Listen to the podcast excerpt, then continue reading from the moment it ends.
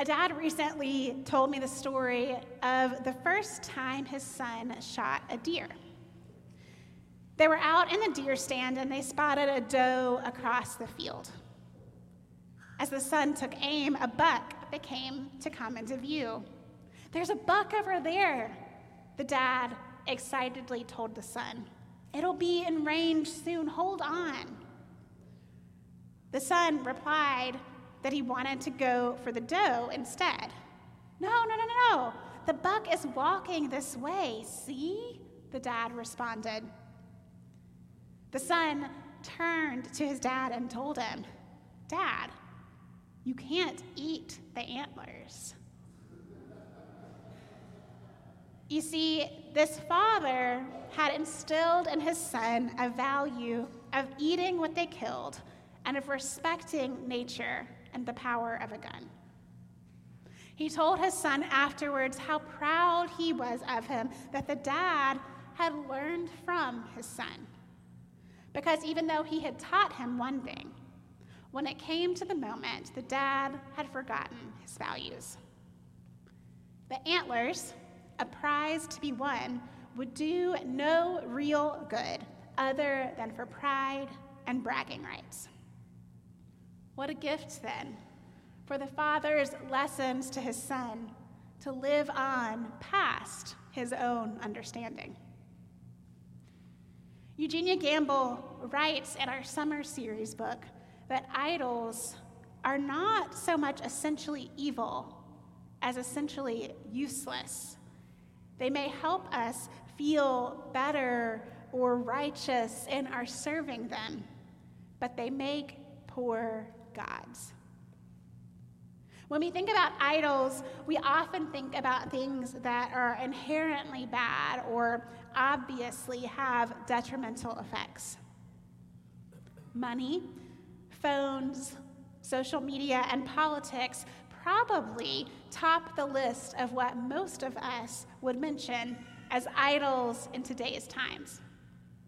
And while these certainly can be idols in our lives, if we only name those things with more straightforward consequences, we can overlook the idolatry that seeps into our daily actions. Anything can become an idol if we give it enough sway. Even something that is typically thought of as good or helpful, such as our families, our churches, our moral guidelines, or maybe antlers on a hunting trip. Anything that takes the place of God or that we look to for wholeness outside of relationship with God has the potential to become an idol. God calls us not to worship idols because God wants us to be whole. Idols create false ideas of who we and the world are called to be, separating us from the love that God wants for us. Gamble expresses her own struggles with the idol of exceptionalism, believing that she needed to stand out and excel in order to fit in and please others. Growing up, I felt like I needed to be involved in everything that I could, preferably in a leadership position. The goal was to get into a good college, to win awards and be accepted into honor societies, and then to get a good job. In adulthood, when awards and grades disappeared, I was left wondering what success looked like in the real world. Is it about money? Prestige? Continued leadership at work and in the community? Somewhere along the way, I lost the ability to determine what I wanted to do and what felt important because it was impressive or expected. I've realized that after all of those years of feeling like I needed to be the leader of whatever organization I was part of, it's far more meaningful to be involved in fewer places that have more meaning for me. I've begun to ask myself, What do I have the capacity for? What brings me joy? And what would I like to do one day that can wait? There's nothing wrong with wanting to be successful. But when it comes at the expense of health, sleep, or relationships, or it leads to burnout, it's time to pause and reevaluate. The pandemic gave many of us the opportunity to learn to say no and to appreciate a slower schedule. As we bounce back into the thick of our commitments, let us let go of the idols that we were prioritizing that made us say yes to everything. John Calvin wrote, "The evil in our desire typically does not lie in what we want, but that we want it too much." And this is different for each of us. For some, it's an excess of material items, alcohol, or time spent at work. Some struggle with over-parenting and an attempt to give your kids a better life than the one you had.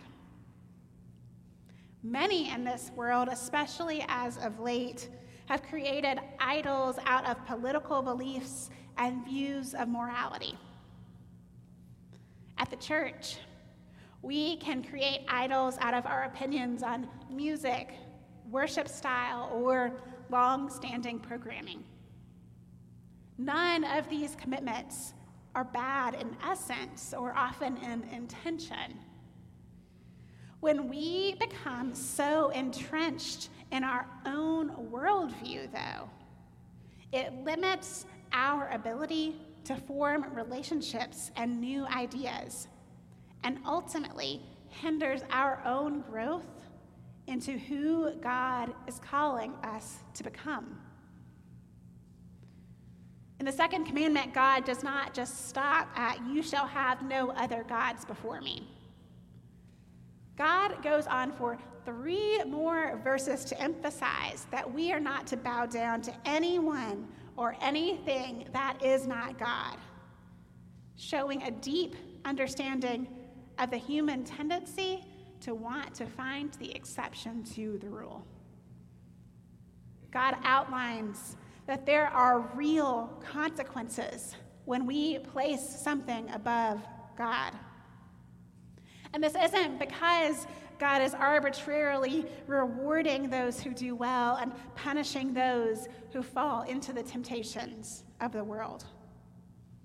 When we are told that there are generational consequences to our actions, it's an acknowledgement of the reality that our choices as both individuals and as a community reach far beyond our own limits. When we idolize a political figure, their policy decisions become law that far exceeds their term. The idolization of work ethic is passed along to our children and our coworkers.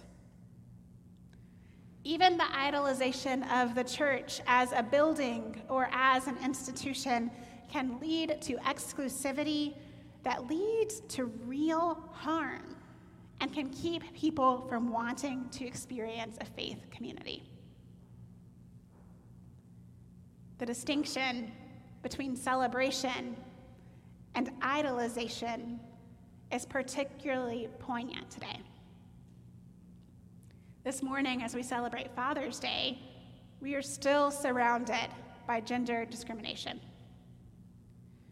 On this Juneteenth, when we acknowledge the last slaves hearing the news about their freedom, the idol of white supremacy continues to rampage throughout this world. On a Sunday morning, when we gather to be in worship and fellowship together, we also grieve yet another shooting due to gun violence, this one in Birmingham, Alabama, at a church. Idolatry runs thick in our midst, causing harm even on the days that we celebrate life and freedom. We see this call against idolatry throughout Scripture, both explicitly and implicitly. The golden calf, don't attempt to create God with human hands. Mary and Martha, don't idolize hospitality over relationship. Jesus in the temple, don't prioritize prophets over people. In Paul's teaching to the Athenians, he could see that they were a spiritual people who wanted to connect with a God, but their understanding of who God is was labeled as unknown. And Paul asserts that God, the Creator, cannot be made by human hands and does not need anything from us. We, as God's offspring, are made in God's image and are much closer to who God is than stone or gold will ever be. In Christ, we see God's image clearly in ourselves and ourselves in God. We are called, therefore, to repent away from our idols, letting go of that which we cling too tightly to, and also turning towards a relationship with God. To let go of our idols is to live into the life of wholeness that God wants for us. We desire lives full of relationship, joy, creativity, and abundance. We just often seek these things in the wrong places. God wants for us an abundant life that is full of more than just material things. We are called to name the unknown gods in our lives as false, and instead turn towards the true I am.